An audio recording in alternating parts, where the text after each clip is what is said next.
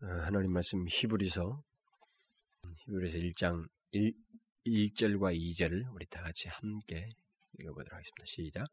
옛적의 선지자들로 여러 부분과 여러 모양으로 우리 조상들에게 말씀하신 하나님이 이 모든 날 마지막에 아들로 우리에게 말씀하셨으니 이 아들을 만유의 후사로 세우시고 또 저로 말미암아 모든 세계를 지으셨느니라. 여기 보니까 말씀하셨다 이렇게 나와 있어요. 네, 아마 그것이 중점이 돼서 히브리서 1장 그 1절과 2절을 설명하려면 이게 굉장히 많은 내용을 담고 있기 때문에 다 설명할 수는 없고 오늘은 우리가 어, 하나님을 어떻게 아는가라고 하는 그 문제에 대해서 어, 하나님을 인격적으로 알기 위한 보편적인 방법 말고 이제 구체적인 그리고 가장 특별한 방법 하나를 오늘 이 시간에 말씀드리려고 하는 겁니다. 교리를 설교하는 것은 성경을 그저 어떤 흐름이 없이 어떤 본문을 가지고 이렇게 쭉쭉쭉 설교를 해나갈 때는 조금 다르긴 하, 다르게 할 수 있는데 일단은 교리를 설교하려면 체계성을 가져야 되기 때문에 그 체계성 때문에 이 교리 설교는 다소 모험적입니다. 참 갈등이 많이 되는 거예요. 그래서 이 교리 설교를 성경 공부식으로는 할 수 있어도 설교는 안 하려고 합니다. 이미 청교도 당시나 그 이후에 한동안은 이 교리를 설교를 했습니다. 심지어 스펄전도 싫어했어요. 음? 스펄전도 교리 성경을 교리적 체계로 설교하지는 않았습니다. 그는 어느 본문이든 청교도들처럼 그 본문 속에서 교리를 찾아내긴 했지만 그래서 막 해서 어느 본문을 가지고 다양하게 막 본문을 이쪽 저쪽 빼가지고 성경 본문을 설교를 했지만 체계적으로 하진 않았어요. 그러니까 결국 누구든지 어느 교리를 하나 들으면 그 처음부터 끝까지 들은 사람은 그 사람에게서 다 교리를 체계적으로 알 수 있었겠지만 연결시킬 수 있었겠지만 체계적인 그 그것을 각자가 갖지를 못하는 다시 말하면 뭐뭐 장구한 세월 동안에 여기저기서 막 뽑아가지고 했기 때문에 그 체계를 설교하는 것은 정말로 모험이에요. 굉장히 힘들고 저 자신에게도 어, 교리를 설교를 하려고 할 때 하고 일반적인 본문을 그냥 어떤 그 주제라든가 거기 본문에서 핵심적인 중요한 그 우리에게 적용할 수도 있고 그 핵심 포인트를 중심으로 적용하시는 질을 찾을 때 하고 사뭇 달라요 저에게 감동이 다릅니다. 이 교리는 다소 우리의 이지적인 충족을 줘요. 근데 여러분들이 아셔야 될 것은 하나님의 진리는 일차적으로 이지에 와야 됩니다. 감정에 먼저 가는 게 아니에요. 우리의 이지에 먼저 와서 이 분별에 의해서 내가 감동을 받아야 돼. 깨우침이 없는 감동은 그 일종의 소위 감정주의는 자기가 깨우침이 없는데도 막 그 분위기에 압도되거나 거기서 내 가, 감정이 뜨거웠다든가 어떤 이런 그 감정적인 경험을 하는 것은 그것은 위험하고 또 검증해 봐야 돼요. 그런데 그 이지를 통해서 우리에게 어떤 말씀을 전달하신 이 하나님의 통로를 어, 가장 그 어, 뭐라 할까요? 제일 그 그런 방법을 아주 적나라하게 할 수 있는 것이 바로 교리예요. 교리적인 설교입니다. 이 교리는 우리로 하여금 납득을 이해를 시키고 우리로 하여금 깨우침을 줘서 그 깨우침이 어느 땐가는 나에게 살아서 역사되게 하는 거예요. 이 진리 교리를 깨달은 것 때문에 내가 분별을 하게 되는 것입니다. 음? 그런 이제 큰 장점이 있어요. 오늘날에 그 제가 첫 시간에도 교리 설교하면서 얘기를 했습니다만은 어, 아무도 이렇게 에, 그 이게 사이비적인 그 좀 이단적인 색채가 있는 다시 말하면 성경을 왜곡되게 해석을 하고 무엇인가 잘못 빗나간 것에 대해서 이제는 우리가 분별을 잘 못해요. 못하고 또 그렇게 말하면 잘 통하지가 않습니다. 왜냐하면 너무 우리는 하, 각각의 개인의 견해가 너무 많기 때문에 그래요. 저는 언젠가 이런 경험을 했습니다. 어느 땐가 제가 설교를 하고 내려왔는데 어떤 한 청년이 저에게 찾아왔어요. 자기는 갈등이 된다는 거죠. 당신이 설교할 때 보니까 이거, 이것이 이것이 옳다라고 이것만이 옳은 것처럼 내가 설교를 하더라는 거예요. 근데 당신이 말하는 것과 사뭇 다른 내용을 어떤 목사 밑에서 자기는 설교를 듣는데 그것만이 옳다고 설교를 하더라는 거죠. 그래서 그렇게 들었기 때문에 자기는 도무지 너무 갈등되고 헷갈린다는 거예요. 저는 한 방 먹었습니다. 그 순간에. 제가 어떻게 할 수 있을까? 거기서 그 사람이 나를 상대화시키는 그 자, 상황에서 내가 이 상황을 어떻게 벗어날 수 있을까? 처음처럼 답을 못 내렸어요. 물론 저는 제가 전하는 것이 반드시 옳다라고 우겨, 우, 길 수가 없습니다. 그 상황에서. 우길 수도 없고, 우기고 싶지도 않습니다. 단지 하나님께서 성령께서 분별케 하셔서 그게 옳은 진리면 그로 하여금 깨우침을 주시고 더불어서 감동과 함께 그가 바른 자리에 서도록 인도하시기를 바랄 뿐이에요. 그런데 그렇게 하는데 가장 중요한 그, 그 요소, 예, 그 도구는 결이에요. 이 교를 통해서 이렇게 하는. 여러분들이 이 여러분들에게 깨우쳐지는 이 교리는 차곡차곡 쌓아져 가야 돼요. 체계로. 얼마나 계속 할 수 있을는지는 모르지만 저도 굉장히 힘들거든요. 왜냐면 여기서 소위 말하는 그 깨우침은 있지만 그 깨우침은 인하여 내가 우리가 보통 설교에서 말하는 다소 교훈적이고 적용적인 것에 대해서는 덜 하단 말입니다. 네, 그런 부분에서 그래서 다 기피해요. 오늘날도 많이 기피합니다, 사람들이. 그러나 이 교리를 가지고 나는 다음 세대를 준비하고 싶어요. 다음 세대를 준비하고 싶습니다. 제가 아까 기도를 부탁했던 우리 같이 합심해서 기도했던 것처럼 우리는 점점 상대화되고 있어요. 그래서 성경도 상대화되고 있습니다. 왜냐하면 JMS 그 그룹도 뭐 이름을 바꿨다고 무슨 뭐 세계 선뭐 세계 선교 복음 선교인가 뭘로 바꿨어요 이름을 뭐 정명석인가 말이죠. 뭐든지 이제는 하나의 단체로 돼버리는 거예요. 뭐 이단이라고 말해도 하나의 단체가 돼버린 겁니다. 여기도 다 상대화하고 개체화 시켜놔버리기 때문에 이제는 하나님의 진리를 말해도 한 견해가 될 수 있어요. 그래서 이럴수록 우리는 더 하나님 말씀에 충실해서 여기서 체계를 찾아야 될 것 같아요. 이 체계를 안 찾으면 우리는 흔들리기 딱 십상이에요. 언젠가도 제가 어, 호주에서 우리 청년들에게 가르칠 때 그런 얘기도 했지만 우리가 우리가 그 살 앞으로 나머지 세대는 더 혼탁해지는 세대예요. 정말 혼탁해지는 세대입니다. 사단은 우리를 넘어뜨릴 수 있는 가장 견고한 비법을 가지고 있습니다. 그는 외부적 공격을 안 합니다. 1세기처럼 핍박, 그런 외부적인 것에 의해서 그리스도를 부인하라는 무식한 방법을 안 써요. 이제는 우리 안에 들어와서 우리와 함께 친구처럼 우리와 항상 같이 하고 우리가 아는 말도 하고 우리가 알고 있는 진리도 그도 알고 있고 우리가 쓰는 성경 교리도 다 같이 쓰는 친구처럼 우리 안에 들어와서 우리를 혼탁시키고 우리를 변질시키고 사탄과 사탄의 어떤 그 똑같은 아류와 같은 분위기로 우리를 이끌어서 하나님으로부터 빛나게 하게 하는 최첨단의 방법을 쓰는 거예요. 그리고 계시록에 보는 것처럼 음료 같은 방식을 쓰는 거죠. 아예 풍요롭게 해버리는 거예요.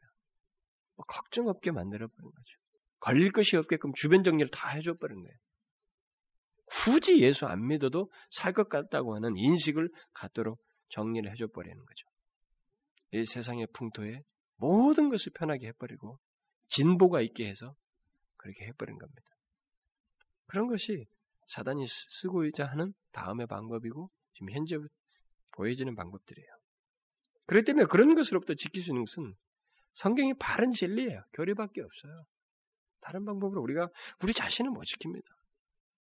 내가 예수를 잘 믿는다고 하더라도 옆에 있는 친구가 예수 믿는 친구가 하나 와가지고 야 나도 뭐 예수 믿는데 그, 그렇게 안 해도 돼 라고 하는 그렇게 안 해도 된다는 또 다른 하나의 썰을 가지고 와서 우리에게 다가와서 친구처럼 이익해버리기 때문에 그 친구는 예수를 믿는다고 하지만 사단에게 사용되고 있을 뿐이에요. 마치 친구처럼 다가왔을 뿐이지 사단이 사용하고 있는 통로인 겁니다. 그런데도 우리는 같은 친구, 내가 믿을 만한, 신뢰할 만한 친구 입에서 자꾸 나오기 때문에 우리는 그렇게 그런 식으로 예수를 믿어도 되는구나 생각하고 넘어지고 넘어지고 넘어지는 거예요. 근데 앞으로 더 심해지겠죠. 그렇기 때문에 우리는 조금은 딱딱할지 모르지만 하나님의 이 그 말씀 속에 있는 체계를 핵심적인 교리 체계를 차곡차곡 알고 있어야 돼요. 그래서 오늘은 우리가 하나님을 어떻게 아는가? 음? 하나님에 관해서가 아니라 하나님 자신을 아는 것, 그 인격적인 관계로 아는 것에 대해서 우리가 살펴보는 중에 지난주에는 우리가 아주 모든 인간이 보편적으로 알 수 있는 그들 안에 심기운 그런 것에 대해서 얘기했어요. 음? 이온 우주의 창조를 통해서 자신의 신성과 능력을 나타내 보이신 일반 계시에 의해서 하나님의 존재를 알 수 있다. 우리 안에 심기운 신의식에 의해서 하나님을 알 수 있다. 이런 보편적인 방법을 말했습니다. 그런데 그런 보편적인 방법을 인간들은 흐릿하게 생각하는 거예요. 이게 이것을 하나님께서 나타내신 계시를 그런 흐릿한 듯하게 그러니까 뭐가 자기한테는 선명치 않 이런 것들을 다른 방법으로도 얼마든지 표현할 수 있다고 스스로 판단해서 그런 계시를 거부하고 왜곡시켜서 다른 대체물을 찾아서 하나님이 아닌 우상들을 두고 하나님이라고 말하는 이런 일들을 인간들이 해왔다는 거죠.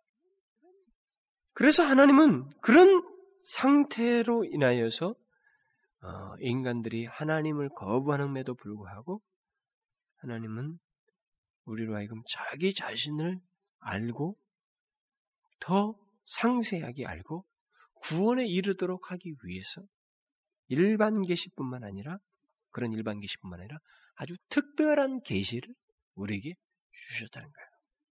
나타내 주셨어요. 바로 이 특별 계시는 하나님께서 우리 인생들에게 직접 찾아오셔서 이렇게 환경으로 하신 게 아니라 직접 우리 인간들 가운데 하나님이 찾아오셔서 자신의 것을 나타내 보이시고 또 말씀해 주시는 방식으로 나타내셨어요. 그것을 우리가 특별 계시다 이렇게 말하는 거예요. 그 특별 계시를 다 기록한 것을 바로 성경이다. 네? 하나님 말씀은 특별 계시다 이런 말을 우리가 하는 겁니다.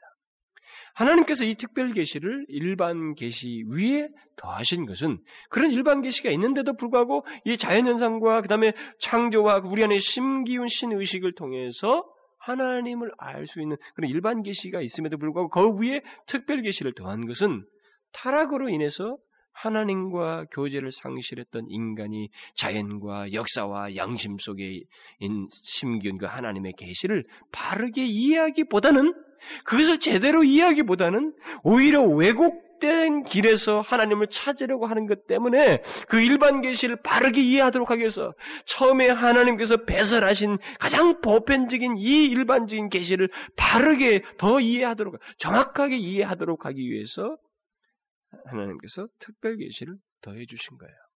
뭐 특별 계시와 일반 계시가 완전히 서로 다른 게 아니라 그것을 더욱 정확하게 이해하도록 하기 위해서 주신 것입니다. 특히 죄를 통해서 황폐된 창조 세계를 회복하시고 타락된 그 인간의 영혼을 다시 새롭게 하기 위해서 이 말은 인간의 영혼을 재창조한다는 말을 쓰죠. 재창조. 다시 새롭게 하고 또 그래서 하나님과 더불어 다시 영원히 하늘의 복 가운데 살도록 하기 위해서 하나님은 이 특별 계시를 우리에게 주신 거예요.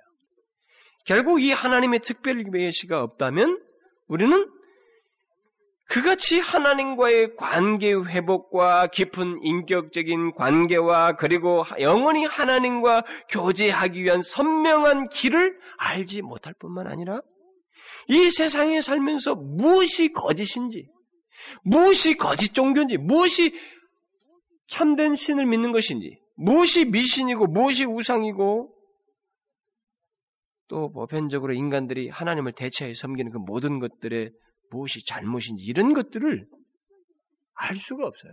이 특별 계시를 통해서 하나님께서 왜곡시켜서 섬기고 있는 우상이라든가 이 종교들, 미신들 이런 것들이 잘못이다고 하는 사실을 더욱 선명하게 말해주신 거예요. 주께서 배설하신 이 일반 계시만 가지고는 사람들이 자꾸 상대화시켜 더 구체적 분명히 상대화시키면 종교성은 있는데 하나님은 이것이 것이다라고 하면서 우상도 두고 다른 형태로 종교 형태를 막 만들어 버리니까 그것이 잘못이다, 죄이다라고 하는 사실을 분명하게 가르쳐야 되는데 그것을 정확히 가르쳐 주기 위해서 하나님께서 친히 우리에게 자신의 모습을 나타내시는 거예요. 저게 잘못이고 이게 진짜라고 하는 사실.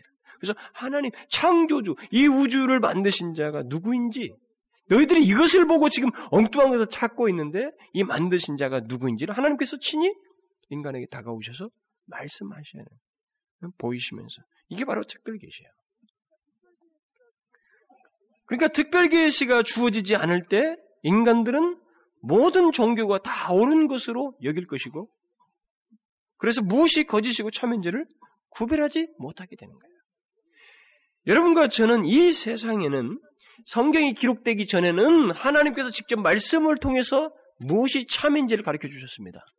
뭔 모르고 살아가는 그들에게 양심은 있고 무엇인가 진리는 소유한 듯 하지만 그것이 된 선명한 답을 못 내린 것을 하나님께서 말씀을 통해서 하셨어요. 노아야 이렇게 하면 안 된다. 아담에게 가인에게도 마찬가지로 다 말씀하셨어요.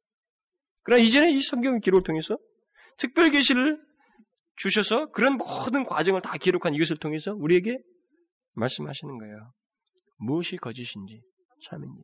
그래서 이 세상에는 상대적인 진리가 아니라 절대적인 진리, 절대적인 기준자가 딱 하나 있는 거예요. 바로 하나님 말씀. 하나님께서 자신을 우리에게 보이신, 계시해 주신, 특별하게 계시해 주신, 특별 계신 이 하나님 말씀만이 유일한 기준자예요.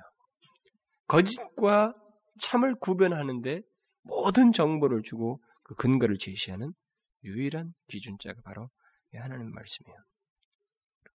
이처럼 특별 계시는 우리를 오류로부터 지키고 건지우고 또 구원에 이르도록 하기 위해서 하나님께서 특별하게 베풀어 주신 하나님 자신의 계시예요. 자신의 계시. 그러면 이 특별 계시가 우리에게 주어질 때 어떤 식으로 주어졌는가? 음? 특별 계시가 어떤 식으로 우리에게 주어졌는가?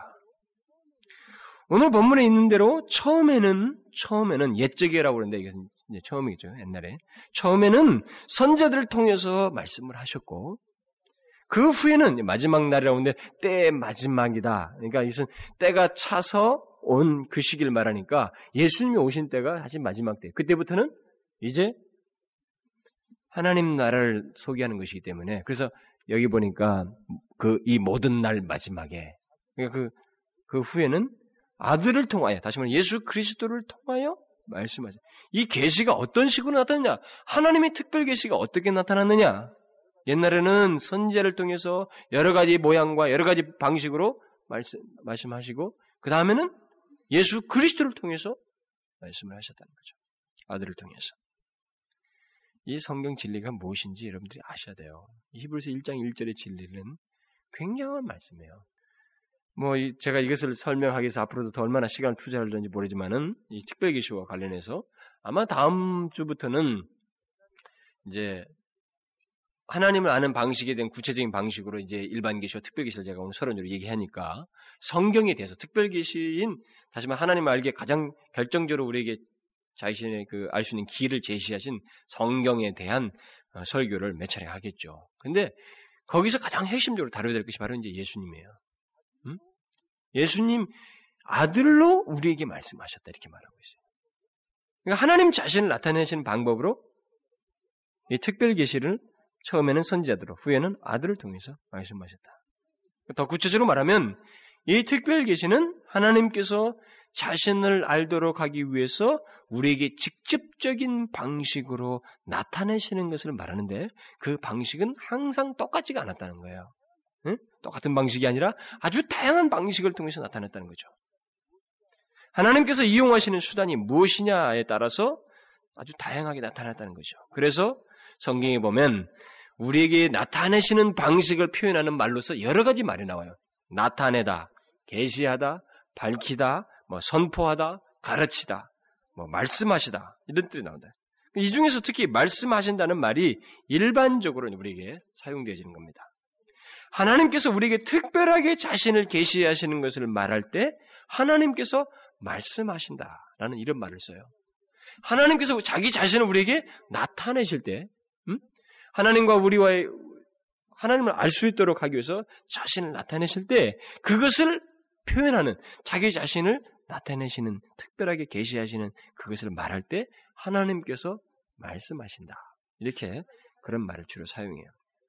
그러나 이 하나님의 말씀하신다는 말에 대해서 우리가 기억할 게 있습니다. 성경에서 하나님께서 이 세상을 창조하시고 섭리하시는 것도 하나님께서 말씀하시는 것이에요. 우리는 말씀하시는 게 꼭 구두상으로서만 응? 언어로만 말하는 것을 가지고 말씀하신다라고 우리 생각, 생각을 하겠지만 꼭 그렇지 않고 성경에서는 하나님께서 창조하시고 우리 역사 속에서 섭리하시는 것도 말씀하시는 거예요. 주님께서 지금 역사를 통해서 우리에게 말씀하시는 거예요. 이 창조된 이 창조를 통해서 하나님이 우리에게 무엇인가를 말씀하시는 거예요. 그러니까 이 말씀하신다는 것은 꼭 구두만 이 얘기를 하는 건 아니라 이 말이에요. 특별 계시는 말씀하신 것 주께서 말씀하신 기록한 이 특별 계시만 어? 그런 이 말씀하신다는 말을 쓰려고 하는데 꼭 그렇지는 않다라는 사실을 먼저 이해, 하셔야 됩니다. 왜 그래요? 하나님께서 창조하실 때 여호와께서 가라사대 빛이 있으라. 빛이 있었어요. 응? 어, 말씀으로 하늘을 지으시고 그 입의 기운으로 만물을 지으셔요. 성경에 보면 여호와의 소리가 물 위에 있고 뇌성으로 말씀하시며 백향목을 꺾으시고 광야를 진동하시며 대적을 보응하시며 치신다 그랬어요. 그러니까 이런 기적들을 보게 될 때 하나님의 모든 창조와 섭리의 사역 또한 우리가 보는 이 모든 과정을 통해서 이 배설된 모든 계시 이런 일반 계시를 통해서도 하나님은 우리에게 자신이 무엇을 말하려고 하는지를 나타내세요. 결국 그것도 말씀하신다라는 말을 우리가 쓸 수 있답니다. 그러니까 우리는 하나님께서 창조하여 나타내신 이 자연을 통한 일반 계시도 말씀하신다는 말을 쓸 수 있기 때문에 우리는 일반적으로 특별 계시만 하나님께서 말씀하신 거라고 자꾸 생각을 하지만 꼭 그렇지는 않다는 거죠. 그러나 일단 성경, 특별 계신 이 성경은 그야말로 하나님께서 말씀하셨다는 것을 더욱 잘 나타내시는 거예요. 근데 구두상으로 말한 것도 그렇고 이 성경이라고 하지만 이것도 하나님께서 다 말씀하셨다고 하지만 이것은 조금 달. 꼭 구두상으로만 말한 것만은 아니에요. 여러분 신약을 보게 되면 영감이라고 그러지. 성령의 감동으로 말씀하지 않았어요. 구두상으로. 성령의 감동인데 쓴 겁니다. 이렇게 저자가. 그러니까 그것도 말씀하신다에 들어가는 거예요. 그러니까 하나님께서 우리에게 자신을 계시하기 위해서 말씀하셨다. 자기 자신을 말씀해 주시기 위해서 우리를 알게 하시, 자기를 아시, 알게 하시는데 우리가 관계를 갖기 위해서 그것이 꼭 구두상으로 말한 것만 아니라 일반 계시도 자연을 통해서도 이런 섭리를 통해서도 하나님은 우리에게 말씀하시고 또 구두상으로도 말씀하시고 그뿐만 아니라 감동을 통해서도 기록한 것이지만 그것을 통해서도 우리에게 말씀하시는 것이 된다 이 말이에요. 여러분들이 알다시피 사, 도 바울이 막 쓰잖아요. 영감을 오류가 없게 쓰게 하실 뿐이에요. 근데 그의 생각과 이 모든 기관을 성령께서 감동하신 거기 보면 성령의 감동을 하는데 그 하나님의 입김으로 하시는 거예요. 응? 이렇게 성령이 오류가 없게 쓰게 하시는 그것도 말씀하신다 이렇게 하는 거예요. 그래서 이렇게 말씀하신다는 것은 하나님께서 이렇게 우리에게 그런 식으로 말씀하신다라고 말한다는 것은 잘 생각해야 돼요. 여러분들 요한복음 1장에 가면 말씀이 예수님을 말씀으로 말하잖아요. 예, 여러분들이 그것을 교회를 설명하려면 제가 이렇게 다소 여러분들에게는 설명적인 표현을 많이 써야 되기 때문에 부득불리 하는데 여러분들 그것을 좀 잘 따라와야 돼요. 예수님도 말씀이라고 묘시했어요. 말씀이 육신이 되어 이렇게 말했습니다. 결국 나중에 이 본문과 다 계시 그, 그러니까 예수님 자신이 계시 수단이라는 거예요. 특별 계시의 대표적인 수단이라는 겁니다. 대표적 하나님을 나타내는 대표적인 존재라는 거예요. 그것이 말씀이란 말이 이제 그것을 실시하는 겁니다.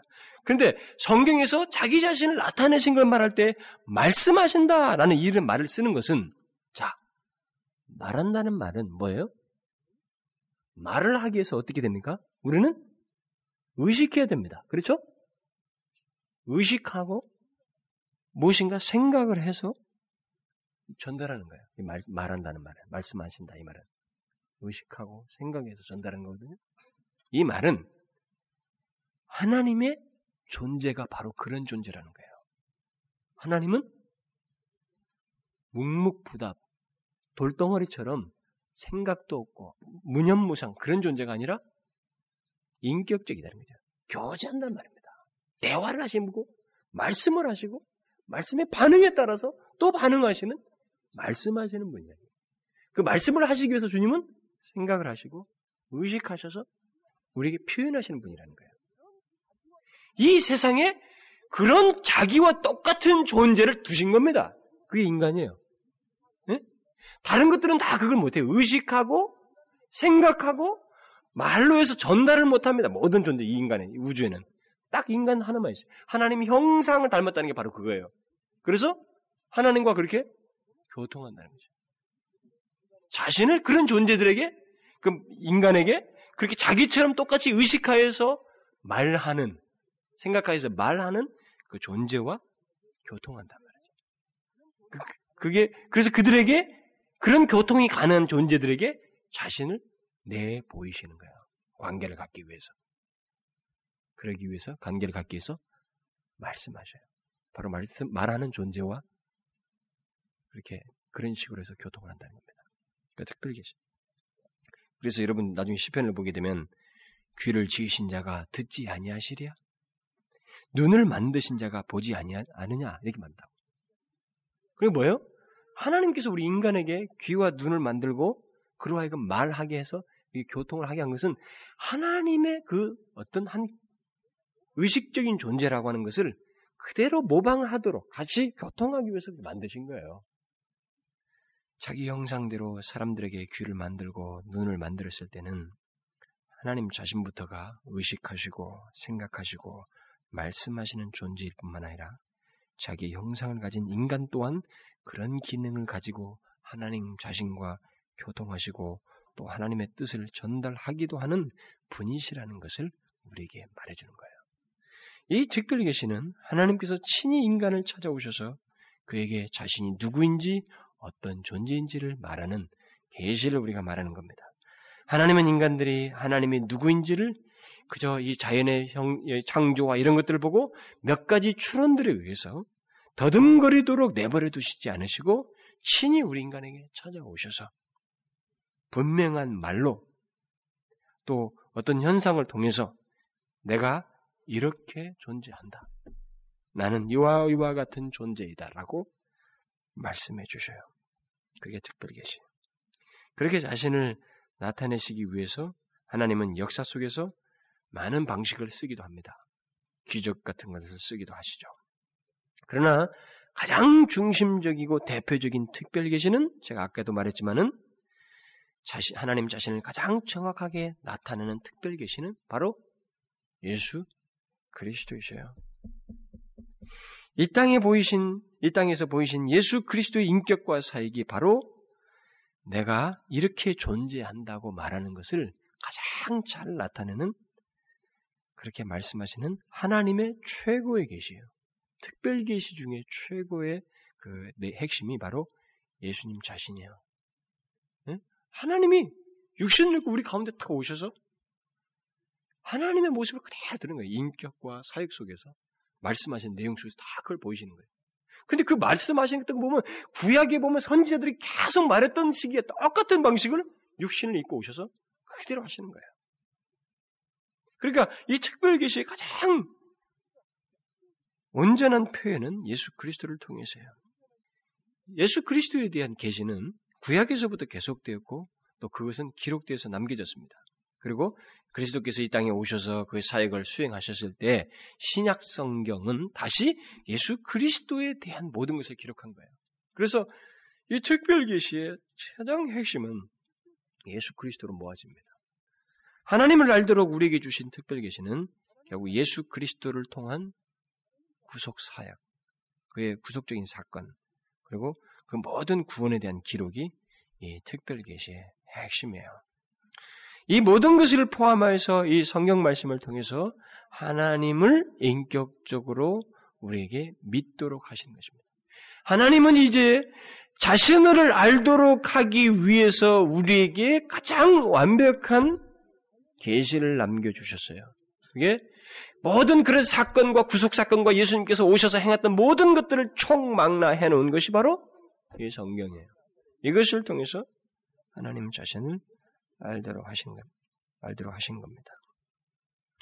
그런데 하나님께서 우리에게 자신을 상세히 또 직접적으로 알리시는 방식은 여기 성경에 많은 기록이 나와 있습니다만은 그것은 일순간에 한 것이 아닙니다. 계속되는 여러 가지 사건들을 통해서 긴 역사를 거쳐서 하셨다는 것을 오늘 본문이 말해줘 옛적에 그리고 이 마지막 날에 그리고 여러 모양으로 라고 한 것처럼 하나님의 특별 계시가 똑같은 방식인 다양한 시기, 다양한 처지에서 다양한 방식으로 주어졌다는 것을 말해주고 있습니다.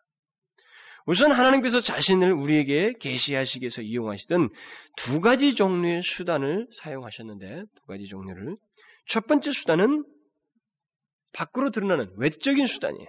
외적인 수단을 통해서 하나님께서 어떤 가시적으로 자신을 나타내심으로 특별히 뭐 기적 같은 수단을 통해서 우리에게 말씀하시는 거예요. 자신을 나타내신 거예요. 여러분 보시다시피 모세가 그랬습니다. 모세나 뭐 이스라엘 백성들에게 하나님께서 나타날 때 하나님께서 직접 그들 가운데 자신을 나타내시는 것으로 현존 자기 그들 가운데 현존한다는 사실을 징표로서 나타낼 때 구름 기둥과 불 기둥을 나타내시는 거예요. 천사들을 통해서 또 하나님께서 자신의 말씀을 알리시기도 해요. 그러니까 가시적이잖아요, 천사가. 또 이스라엘에게 자신의 뜻을 나타내시기 위해서 종종 제비 뽑는데 제비를 뽑았지만 정확하게 찾아낸 거예요. 우리가 아간의 설교에서 제가 하시도 말했지만은 12개 지파가 있는데 팍 가는 겁니다, 이렇게. 놀라울 정도로. 아간은 가만히 있는 거예요, 지금. 설마, 설마 하는 진짜. 놀라운 거예요. 12개 부족이 각 부족하는 종족, 부족, 시족 사이 있잖아요. 막 파고 들어가서 찾아낸 거죠. 제비. 그것을 통해서 하나님께서 이런 외적인 수단을 통해서 하나님 자신을 나타내시는 거예요. 자신 말씀하시는 하나님을 보이시는 거죠. 또 심지어 하나님은 몇 번 들을 수 있는 소리로도 말씀하시기도 하셔요. 심지어 돌판에다가 글을 쓰시는 거예요. 뭐 십계란 영화를 막 불이 불이 가서 이렇게 하지만은 우리는 정확하게 모르겠어요. 어떻게 되는지. 응? 아마 그 그것은 여러 가지 어? 사료들을 가지고 얘기를 하는 것인데 하나님이 직접 글을 써주시는. 여러분도 알다시피 그 벨사살 왕 앞에 막 손가락이 나타나고 쓰잖아요. 메네메네 되기를 우바르시. 그렇게 해서 하나님께서 어, 자신의 말씀을 기록해 두시고 우리에게 전달하셔요. 특히 하나님께서 나타내신 기적은 하나님께서 우리에게 자신을 나타내시는 하나의 중요한 계시 방법이에요. 그런 식으로 나타내는 것이 하나님의 이 특별한 계시의 중요한 방법이에요. 그런데 기적은 말이죠. 그런 식으로도 기적을 통해서 나타내는데 기적은 노아의 홍수 사건을 비롯해서 성경에 굉장히 많습니다. 그런 식으로 그런 기적을 통해서 하나님 자신이 우리에게 말씀하신다는 것을 하나님 자신을 나타내신 것이 굉장히 많아요. 그런데 기적 중의 기적은 아까도 말한 예수님이에요. 세계사의 유일한 기적은 예수님입니다. 우리에게 나타내 보신 예수님의 그 인격과 그의 말씀과 사역은 사실 기적 중에 유일한 기적이에요. 다른 모든 기적은 자연 법칙을 벗어나지 않습니다. 예수님만 벗어난 거예요. 예수님, 하나님이 감히 인간의 육신이 있고 우리와 같이 거한다는 이 사실만 자연 법칙에서 없는 일이 있는 거예요. 그, 그래서 그런 면에서 볼 때 기적 중에 유일한 기적은 그거예요. 그러니까 그 외에 무슨 뭐 노아의 홍수고 뭐고 이런 것은요 사실상 자연 법칙에서 벗어나지 않는 일이에요. 어떻게 해서 그렇습니까? 초자연적이지 않습니까? 어떻게 해서 그러나 여러분 우리가 자연에서 볼 수 있는 물 가지고 한 겁니다. 다 우리가 보는 걸 가지고 한 거예요. 그렇게 보기 시작하면 우리가 인정하지 않아서 그렇지 이 세상에 있는 모든 기적들은 이 자연 법칙 안에서 있어지는 기적들이 굉장히 많이 있다는 거예요. 그게 뭐겠어요? 돌덩어리에게는 음? 돌덩어리 이 세상에 하나님 만드신 모든 것이 있잖아요. 이 돌덩어리에게는 식물이 자라난다는 것이 기적이에요.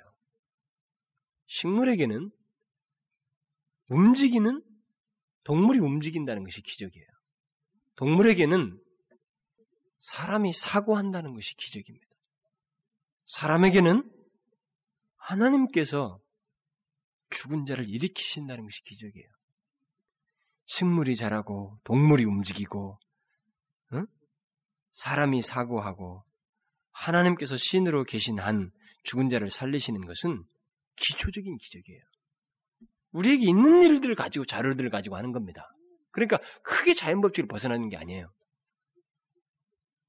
오직 그런 맥락에서 유일하게 없는 그 기적이 바로 하나님이 오시는 거예요, 인간에게. 인간의 몸. 여기에. 아주 아주 특별한 계시입니다. 자신을 나타내시는 거죠. 예수님 자신이 이 땅에 오셨다는 것이 기적이고 또 그가 행하신 거뭐 뭐 저 말씀이라든가 사역도 기적이고 또 그 자신부터가 기적이에요. 여러분이 알다시피만은 이 땅에 계실 때 그분은 특이한 성질의 기적들을 많이 보이셨어요. 응? 먼저 보면 주님은 자연 위에 그의 능력을 보이신 기적들이 있는데 뭐 물로 포도들을 만드시고 그러니까 이건 아주 보편적인 인간들이 가지고 있는 그 장르들을 가지고 다 기적을 사용해요. 물을 포도주로 만드신 우리에게는 기적이에요 이게 정말 응? 수많은 무리들을 먹이시는 것들, 막 풍랑을 잔잔케 하시고 물리를 걸으시는 것들. 그뿐만 아니라 주님은 죄로 인해서 생긴 것들인 질병이라든가 죄로 인해서 생긴 그 빈궁한 사람들에 대해서 그의 능력을 통해서 능력을 보이심으로 기적을 행하셔요. 또 죄 자체 다시 말하면 죄책과 오염과 사단의 주관에 의해서 위에 놓인 그 사람들을 건지우는 것을 통해서 사단으로부터 놓이게 하는 것을 통해서 그런 능력을 보이심으로 기적을 행하셔요. 뭐 사단을 쫓아내고 막 이렇게 하죠. 이런 기적들은 예수님의 인격을 나타내는 거예요. 다시 말하면 하나님을 알 수 있도록 우리에게 하나님을 나타내 보이는 것입니다. 무화과 나무를 저주한 사건 외에 이 기적을 제외하고는 예수님의 모든 기적은 구원을 위한 기적입니다. 그래서 요한복음 3장 17절에 그러잖아요. 그가 세상에 오시면 세상을 심판하려 하심이 아니요 세상을 구원하시기 위함이라. 우리는 예수님께서 행하신 기적을 통해서도 예수 그리스도를 알고 결국 하나님을 알게 되지만 예수님 자신의 인격과 삶 속에서 나타나는 이적, 그가 태어나시는 것에서부터 그의 기적적인 삶과 죽음, 그리고 그의 부활과 승천, 또 하나님 우편에 앉아 계심이 모두 구원을 위한 이적들이에요. 구원의 이적들입니다. 우리는 이런 이적들을 통해서 그가 누구인지, 어떤 존재인지를 알게 됩니다. 다시 말하면 하나님이 누구인지, 우리에게 우리에게 자신, 우리와 가까이 하기 위해서, 우리가 교제하기 위해서 자신을 내어 보이시는 하나님이 누구인지를 알게 되는 겁니다. 제가 첫 시간에 그랬잖아요. 하나님을 아는 것은 누군가, 우리 부부 사이도 내 자신의 심경을 털어놓지, 내놓지 않으면 우리가 깊은 관계를 못 들어가는 것처럼 하나님도 우리를 모른 채 놔두지 않고 자기 자신을 이렇게 보이시는 거예요. 그냥. 그러기 위해서 가장 잘 자기를 보이시기 위해서 직접 인간의 몸을 입고 오셔서 우리들 가운데 자신의 인격, 자신의 능력, 자신의 존재 이런 것들을 보이시는 거죠. 그의 모든 말과 행동 속에서 우리에게 하나님을 알리시는 거예요. 바로 이런 것들을 모두 기록한 이 하나님의 말씀이 특별 계시. 음? 그래서 하나님을 더 정확히 알도록 하기 위해서 우리에게 주신 특별 계시입니다. 그 다음에 또 하나님께서 말씀하시기 위해서 사용하시는 또 다른 종류의 수단은 아까는 외적이다고 그랬잖아요. 이제는 내적인 수단을 통해서 하는 거예요. 대표적인 예로 보면은 하나님께서 구약의 모세에게 말씀하실 때 마치 모세와 얼굴을 맞대고 얘기하듯이 마치 친구와 말하듯이 말씀하시는 그런 계시 방법이에요. 응? 하나님은 그런 식으로 자신을 우리 인간에게 나타내셨습니다. 하나님은 그에게 환상과 애매모호한 말로 하지 않고 입과 입으로 말씀하셨어요. 꿈으로도 말씀한 게 아닙니다. 모세 앞에 직접 하나님의 영광이 후광을 보이셔요. 상상할 수 없는 일이 모세 앞에서 있게 하셨어요. 하나님은 이런 방식으로도 자신을 나타내셨고 또 계시의 수단으로서 어, 또 꿈 같은 것도 사용하기도 하셔요. 이게 모세 같은 방식 말고도 꿈을 사용하셔. 꿈 같은 것을 꿈이라는 것을 사용해서 하나님께서 어, 직접 우리 안에서 하나님 자신을 나타내는 이 계시 방법은 눈으로는 육신의 눈으로는 이 물질적인 세상을 못 보게 하지만 안 보는 가운데지만 내 감긴 눈 안에서 영혼의 눈이 보는 거예요. 영혼의 눈이 신적인 것들을 알아보게 하는 그런 하나님의 계시 방식. 그런 그런 계시 그런 식으로도 하나님께서 우리에게 특별하게 자기 자신을 나타내고 계시하셨다는 거죠. 성경에 보면은 정말 이 히브리서 1장이 말한 것, 1절에 말한 것처럼 여러 부분과 여러 모양으로 하나님 자신을 우리에게 다 나타내시. 굉장히 오랜 세월을 거쳐서. 그 외에도 하나님은 우리의 의식 속에서 하나님의 영의 영감 혹은 내적인 소리들을 통해서 계시하십니다. 이런 내적인 소리를 통한 계시는 구약에서부터 많이 있었던 수단이지만 구약에서는 주로 잠시 동안 위로부터 잠깐 동안 선지자에게 임한 성령에 의해서만 있었던 것이고 신약에 와서 주로 있었어요. 성령의 부어짐으로 바로 이런 영감이라는 방식에 의해서 계시가 막 있게 되는 거예요. 하나님의 영의 감동에 의해서 내적인 소리에 의해서 사도들과 이들이 하나님의 그 계시를 받는 이런 식으로. 그래서 신약의 사도들과 선지자들은 성령의 감동에 따라서 문서 형태로 계시를 기록하게 하는 이게 뭐예요? 하나님께서 내적으로 역사하셔서 이루어진 일이에요. 음? 구약처럼 구약에서 외적으로만 있는 게 아니라 구약에서 보통 외적으로 많이 나타나는 그것이 아니라 이런 식으로 신약은 많이 있었죠. 그렇게 해서 하나님께서 자기 자신을 나타내시고 우리에게 정말 다양하게 나타내시죠. 말씀하시는 거죠. 이렇게 다양한 계시 방식들을 우리에게 아, 하나님께서 다 보이신 것을 총 집결해서 집결한 이후부터는 이제는 이것에 근거해서 하나님을 알도록 하시는 거예요. 우리한테. 하나님께서 친히 우리와 인격적인 교제를 위해서 이 다양한 방식으로 어떻게 하셨는지를 다 모든 사람들과 교제하기 위해서 자신을 보이셨던 그것을 총망라한 이것을 근거로 해서 우리에게 이제 하나님과 가까이 하기 위해서 주님과 교제하기 위해서 가장 정확한 답으로 우리에게 제시해 준 거예요. 바로 이 특별 계시. 하나님은 그런 식으로 우리에게 자신을 알 수 있도록 하기 위해서 하나님 편에서 적극적인 노력을 굉장히 오랜 세월 동안 해왔다는 거예요. 인생 인간들에게 인간들 역사 속에 들어오셔서 굉장히 적극적인 행동을 해오셨다는 거죠. 어떤 사람은 말이죠. 하나님께서 지금도 우리에게 그런 식으로 자신을 알리실 수는 없을까요? 지금도 하나님께서 그 구약 이게 직접적인 내적인 소리라든가 뭐 구약처럼 그렇게 하실 수 없을까요? 라고 질문할 수 있을는지 모르겠습니다. 그러나 하나님께서 계시를 주셨을 때는 이렇게 내적인 소를 통해서 주시던 모습을 나타내시고 기적을 통해서든 그런 계시를 주셨을 때는 하나님께서 자기 자신을 알도록 하기 위한 목적이었습니다. 하나님을 알 수 있도록 하는 계시가 이제는 그런데 충분히 여기에 다 들어와 있는 거예요. 들어와 있기 때문에 충분히 주셨기 때문에 또 그 모든 계시를 믿고 고백하는 교회라고 하는 것이 이제 생겼기 때문에 이 계시를 근거로 해서 모든 계시를 계시를 믿고 그것을 근거로 해서 신앙생활하고 그 주를 고백하고 주를 믿는 이 공동체 교회가 이 세상에 심겨졌기 때문에 이제는 하나님께서 외적으로 볼 수 있는 이적들을 통한 계시라든가 신약 시대와 같은 어떤 특별한 영감은 거두셨어요. 거두시고 이제 이방인의 충만함에 차기까지 다시 말하면 주께서 재림하시기 전까지는 중생이나 회심, 이 중생과 회심이라는 영적인 이적. 아까 말한 외적인 이적이 아니라 영적인 이적. 한 인간이 하나님을 인정하고 주를 그리스도로 받아들이는 중생과 회심이라는 것을 통한 이 영적인 이적을 통해서 그것을 교회 안에서 일어나게 하셔서 그들로 하여금 하나님을 알게 하시는 이런 방식을 특별 계시가 완성되고 난 뒤로 보편화하셨어요. 무슨 말인지 알겠어요? 예? 제 말이 이해되죠? 음?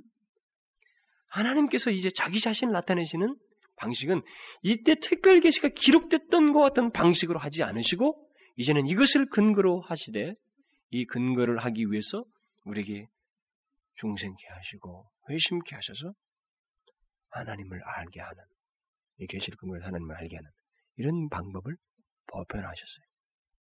교회 안에서 말이죠. 교회 안에서 그렇게 일어나게 하심으로 인해서. 그래서 이 특별 계시인 하나님의 말씀을 통해서 하나님은 우리에게 지금 현재 자신을 나타내시고 있다는 사실을 우리는 잊지 말아야 됩니다. 하나님을 알기를 원합니다. 이 말은 이 근거를 떠나서는 불가능해요. 말해서도 되지 않습니다. 이 특별 계신 성경을 오늘날 우리들이 가지고 있다고 해서 또 물론 이것을 그냥 들고 있다고 해서 이것을 그저 성경 공부를 했다고 해서 하나님을 자동적으로 아는 것은 아니죠. 그것은 이미 앞에서 제가 말했습니다. 앞에서 하나님에 관해서 말할 때 그 차이를 말했습니다. 이 하나님의 계시의 말씀이 말씀에 들어갈 수 있도록 성령께서 우리의 심령을 여시고 새롭게 하시고 다시 말하면 중생케 하시고 회심케 하실 때 이 하나님의 특별 계시의 말씀이 바로 나에게 나 개인에게 하시는 말씀으로 다가오는 거예요. 그때 우리는 하나님을 알게 됩니다. 하나님에 관해서가 아니라 하나님을 알게 됩니다. 바로 나에게 말씀하시는 이 특별한 하나님의 계시를 들으면서 보세요. 여러분들이 성경을 보겠지만은 다 설교를 듣지만 이게 나에게 안 들어오는 거예요. 나 개인에게 팍 다가오지 않습니다. 그렇게 무조건 성경을 들, 특별 계시니까 이 이걸 특별 계신 이것을 들, 들고 있으니 이걸 대충 성경 공부 뭐가 뭐지 알고 있으니 내가 하나님을 안다 이건 아니라 이 말이에요. 여기 있는 이 특별 계시가 바로 나에게 내 개인에게 성령의 역사를 통해서 심령이 열리시는 역사를 통해서 와야만이 하나님을 알게 된다 이 말이에요. 하나님을 이제 인격적으로 알게 된다. 바로 이 하나님의 특별 계신 이 말씀을 들으면서 우리는 자신이 아 내가 하나님 앞에 이와 이와 같은 모습을 가지고 있구나. 자신이 매우 낮아지는 그런 모습을 보게 되는 거죠. 자기 죄와 죄책과 연약함과 어리석음에 대해서 하나님께서 말씀하신 것을 받아들이고 그것에 의해서 자신이 용서를 구하고 그 절망 가운데서 주님의 은혜를 구하고 주님과의 관계를 구하는 이런 작용이 있게 된다는 거죠.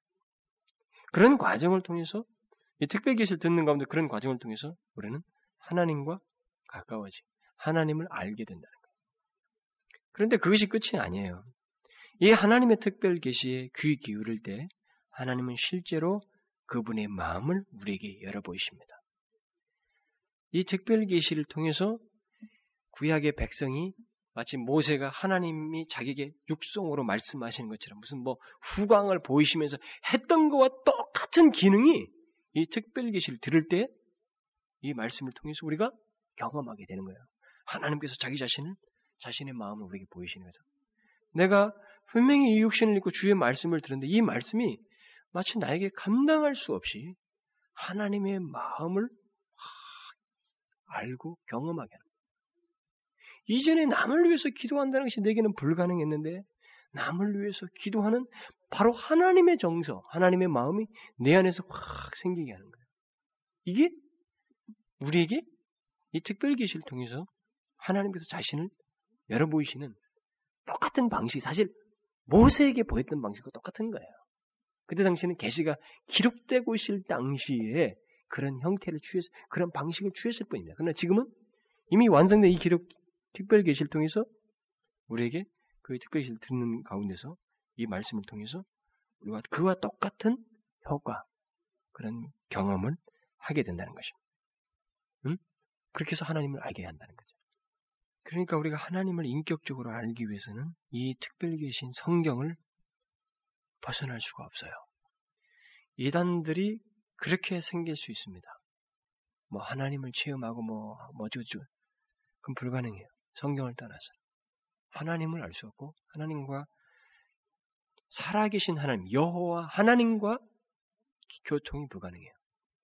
하나님께서 우리를 구속하시기 위해서 자신을 내어 보이신 이 특별 계시에 귀 기울이고 성령께서 깨닫게 하시는 대로 자신을 적용시키는 것이 하나님을 아는 것이고 하나님을 아는 작업입니다. 여러분과 제가 하나님의 말씀을 듣고 그것에 대해서 이것을 통해서 자기를 보이시고 구원을 주시기 위한 하나님의 뜻을 보이시는데 거기에 우리의 마음을 열지 아니하면 귀 기울이지 아니하면 거기서 우리는 하나님을 아는 작업을 하나님을 아는 일이 내게 성사가 되지 않는 거예요. 하나님을 인격적으로 아는 것의 시작은 이 특별 계시를 들을 때 이것이 마음에 와서 내 안으로 역사가 될 때 거기서 시작되는 거예요. 그러니까 하나님을 안다, 안다, 안다, 안으로 알기를 원한다, 아는 거 원한다고 하지만은 거기에 그런 것이 귀 기울이지 않고 마음에 닫혀 있는 사람에게는 하나님을 알 수가 없어요. 하나님에 대한 어떤 정보와 지식을 얻을 수 있을지 모르지만 하나님을 알 수가 없어요. 이 하나님의 특별히 그래서 저는 이런 사람들을 보고 제일 예, 안타깝게 여기는 거예요. 옛날에 뭐 함석헌 씨 같은 사람 무교회주의자가 있었습니다만은 오늘날에는 또 그 워치만 리의 그 후계자인 위트니스 리의 영향을 받은 사람들에 의해서 그런 그룹이 뭐 특히 일본에 많습니다. 우리나라도 있지만은 그, 그 책이 또 굉장히 많이 팔리고 있고 우리나라에도 번역이 다 됐어요. 근데 그 그룹들이 뭐냐면 그거 외에도 뭐 제가 가까이 아는 사람 중에 한 사람도 있습니다. 자기 에, 아내가 목사인데 남편은 옛날에 뭐 신학까지 했는데 예수를 압니다. 또 그런 경우라든가 또 뭐 그런 그룹들이 있는데 근데 그들의 주장들이 있어요. 이런 비슷한 사람들의 주장은 뭐냐면 내 영으로 하나님 믿고 있다는 굳이 예배당 갈 필요가 없다는 거예요. 응? 굳이 예배당 갈 필요 없고 하나님 믿는 구체적인 행동 붙잡 필요. 내 영이 하나님을 스스로 믿고 있다. 여러분 잘 아셔야 돼요. 우리는 이거 해야지 마음 먹었으면 행동을 옮기는 사람입니다. 그, 그런 존재예요, 우리가. 응? 우리의 영혼이 하나님을 섬긴다고 했을 때, 믿는다고 할 때, 그것도 똑같은 성질을 가지고 있습니다. 하나님을 믿는다고 하면, 나는 가만히 있는데, 지가 알아서 뭐 혼자 뭐 교통이나 뭐 특별한 영적 존재끼리 무슨 교감을 이렇게 알아서 하는 게 아니고, 그 영혼을 가지고 의식적으로 하나님 앞에 나와서 말씀을 듣고 그 말씀에서 내가 귀가 열리고 거기에 하나님을 아는 구체적인 역사가 내 안에서 일어나야 돼요. 그것이 없으면 뭐 아까 그런 식으로 말하는 그 영이 움직인다는 그런 하나님 아는 게 아닙니다. 그런 식의 생각을 하는 사람이 많아요. 특히 요즘은 또 젊은이들 중에 지성주의적인 신앙이 들어와가지고 말이죠. 그런 그룹들이 있어요. 그래서 내가 굳이 교회 가서 뭐 이게 안 해도 내가 나는 그리스도인이고 나는 하나님을 믿는다. 여러분 미국이 3분의 2가 그리스도라고 다 말한다고 하잖아요. 그런데 교회당 가는 사람 몇 명도 안 된다잖아요. 근데 우리는 다 그러잖아요. 로마 캐톨릭은 더, 더 하죠. 로마 같은 나라는. 1년에 몇 번 말이야, 유아세례나 뭐 성자시대 가놓고는 부활전에 가고는 다 그리스도라고 말한단 말입니다. 아니에요. 하나님을 아는 것은 하나님의 특별 계시를 듣고 그 듣는 가운데 성령의 역사를 따라 자신을 적용시키는 작업이 바로 하나님을 아는 작업이에요. 이 작업이 없이 이것을 통해서 자신을 나타내셨기 때문에 이것을 듣지 아니하고 이것에 우리 마음을 열지 아니하고 이 하나님의 특별 계시를 따라 성령이 내 안에서 역사되어지는 그 결과가 없이는 하나님을 알 수가 없습니다. 하나님 아는 작업이 불가능해요. 칼빈은 이 하나님의 특별 계신 성경은 우리로 하여금 하나님을 분명하게 볼 수 있는 안경과 같다고 그랬어요. 안경. 안경의 기능을 한다고 그랬어요. 그러니까 여러분 눈 나쁜 사람 있잖아요. 막 근시들, 굉장히 근시들. 그리고 눈이 노쇠한 노인들에게 안경을 탁 벗어보세요. 저도 이게 안경을 도 저는 눈이 좋은 사람인데 그래도 예, 괜찮은데 이게 그래도 밤에는 네온 사인 같은 게 잘 안 보여요. 잘 안 보인다. 큰 글씨도 잘 안 보여요. 근데 저보다 더한 사람이 있거든요. 이게 두꺼운 사람들이요. 참, 그 사람은 내가 내 앞에서 전체를 못 알아봐요. 얼굴, 사람은 사람이지 형체는 못 알아봅니다. 이런 사람들에게 안경이 없으면 모든 사물은 그저 흐릿하게 보는 거예요. 큰 뭐 글씨를 하나 줘도 이게 전체가 흐릿하지 이게 뭐 정확하게 안 들어오는 겁니다. 이처럼 안경과 같은 성경을 알지 못하는 사람은 이 세상에 신은 있기는 있는 것 같은데 이 정도의 막연한 생각밖에 못하는 거예요. 근데 그 신이 누구인지 구체적으로 알지는 못한다는 거죠. 그러나 그 눈 나쁜 사람이 안경을 탁 쓸 때 그는 정확하게 보여요. 응? 내 앞에 지나가는 조그마한 것도 다 보입니다. 그렇게 얼룩덜룩 했던 것이 확실하게 보인다. 마찬가지로 성경을 깨닫기 시작할 때 우리는 전에 분명 불명확하게 그 인식했던 것들이 이제 정확하게 아 하나님은 이런 분이구나. 주님은 우리를 향해서 이렇게 다가오신 분이구나. 그가 이런 분이야. 라고 정확하게 알게 된다는 거죠. 이 특별 계신 하나님 말씀은 결국 하나님을 정확히 알도록 하는 안경과 같아요. 그런 면에서. 이 하나님의 말씀을 소홀하고는 하나님을 알 수가 없고 교제할 수도 없고 하나님을 주라고도 말할 수 없으며 주께서 주시는 구원도 전국도 없습니다. 그래서 존 웨슬리가 이렇게 말했어요. 나는 영원 무궁 속으로 빠질 때까지 아마 죽는 걸 얘기하겠죠. 빠질 때까지 그 심연 위를 떠도는 하루살이입니다. 나는 한 가지를 알기 원하니 곧 하늘로 가는 길입니다.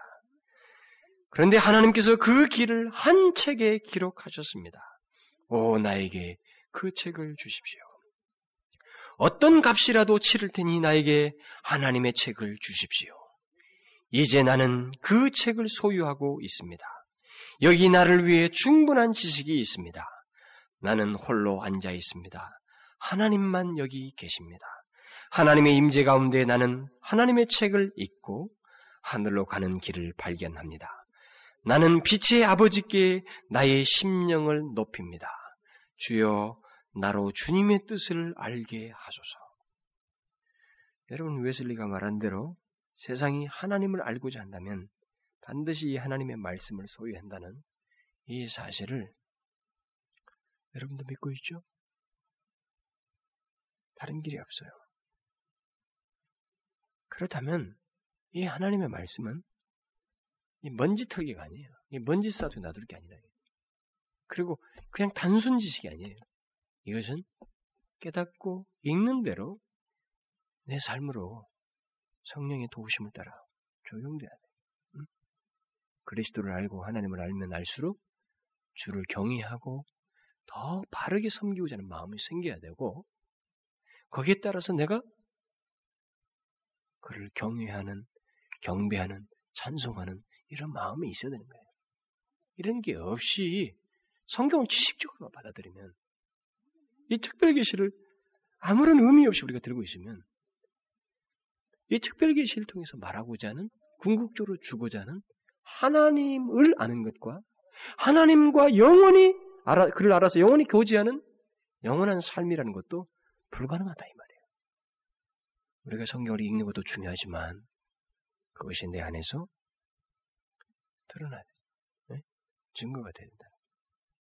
그래서 여러분 이 성경을 귀하게 여기고 이 말씀을 소중히 여겨야 됩니다. 음? 특별히 여러분들은 아, 저는 음, 제가 이, 지금 세 번 설교하잖아요. 세 번 일주일에. 뭐 우리 성경 공부 이런 거 우리 스타디하는 거 말고 설교를 세 번 하는데 저는 이 세 번이 다 다르게 의미가 전달 설교가 내용이 다르게 전달되기 때문에 여러분들은 세번다 들어야 된다고 생각이 돼요. 솔직히요.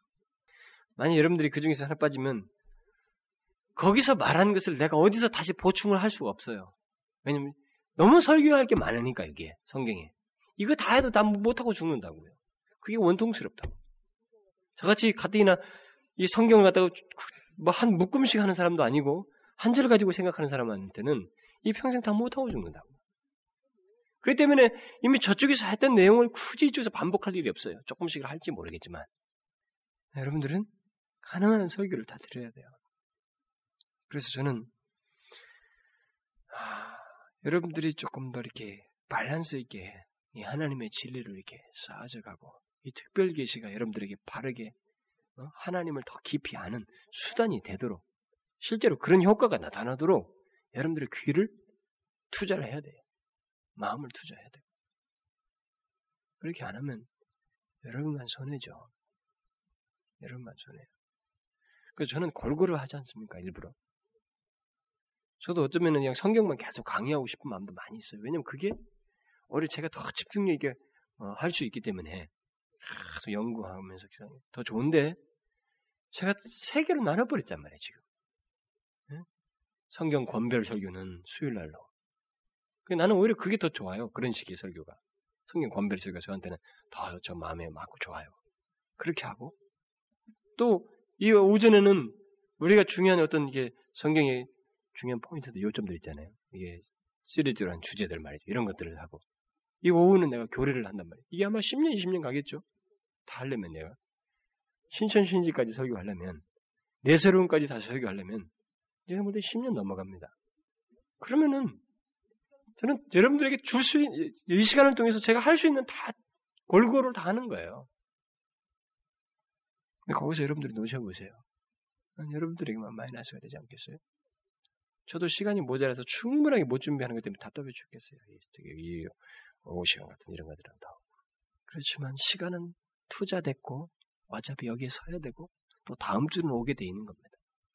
그렇게 다 저는 하나님 앞에 갈 거예요. 그동안에 우리는 이 특별 계시를 통해서 하나님을 더 깊이, 깊이, 깊이 알고 그것을 통해서 하나님과 더 가깝게 인격적으로 교제하는 그런 결론으로 와야 돼요. 듣는 것으로 멈춰버리면 안 된다 이 말이에요. 지식적으로 알고 끝나면 안 된다 이 말입니다. 그래서 저는 여러분들이 실제 여러분들을 하나님 앞으로 이끄는 이 특별 계시, 이 하나님의 말씀이 되길 바라고 그렇게 이 말씀을 여러분들이 효과적으로 사용하길 바라요. 그렇게 듣고 그렇게 활용하길 바라는 것입니다. 기도합시다.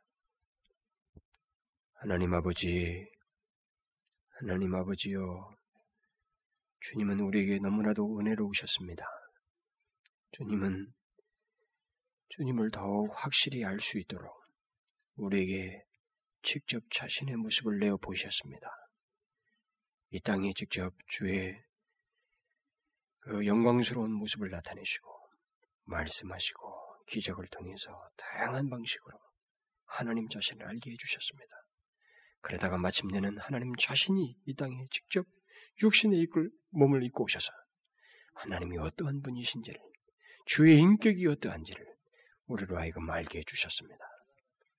하나님 이와 같은 특별한 계시를 이제 우리가 완성된 것을 가지고 있습니다. 너무나도 값지지요. 모세는 이것을 못 가졌습니다. 심지어 열두 제자들조차도 이것을 못 가졌습니다. 그러나 우리는 갖고 있습니다.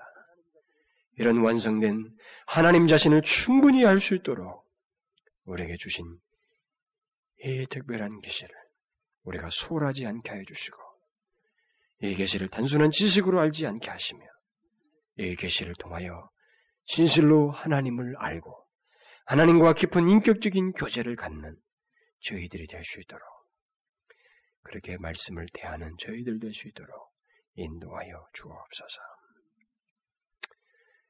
간절히 소원함이 예수 그리스도의 이름으로 기도하옵나이다. 아멘.